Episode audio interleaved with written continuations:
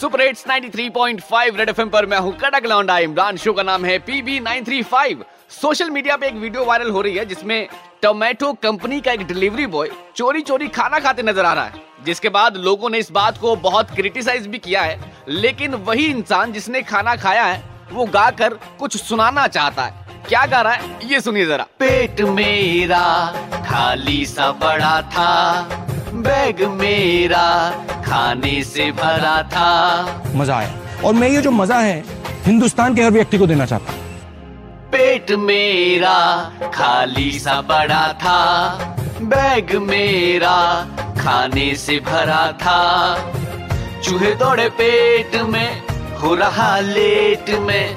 चूहे दौड़े पेट में हो रहा लेट में। कब से भूखा खड़ा था था था। था। खाना खाया, पेट भरा, आया नज़ारा। एक थी मिस्टेक मसाला था करारा। खाना खाया, पेट भरा, आया नज़ारा।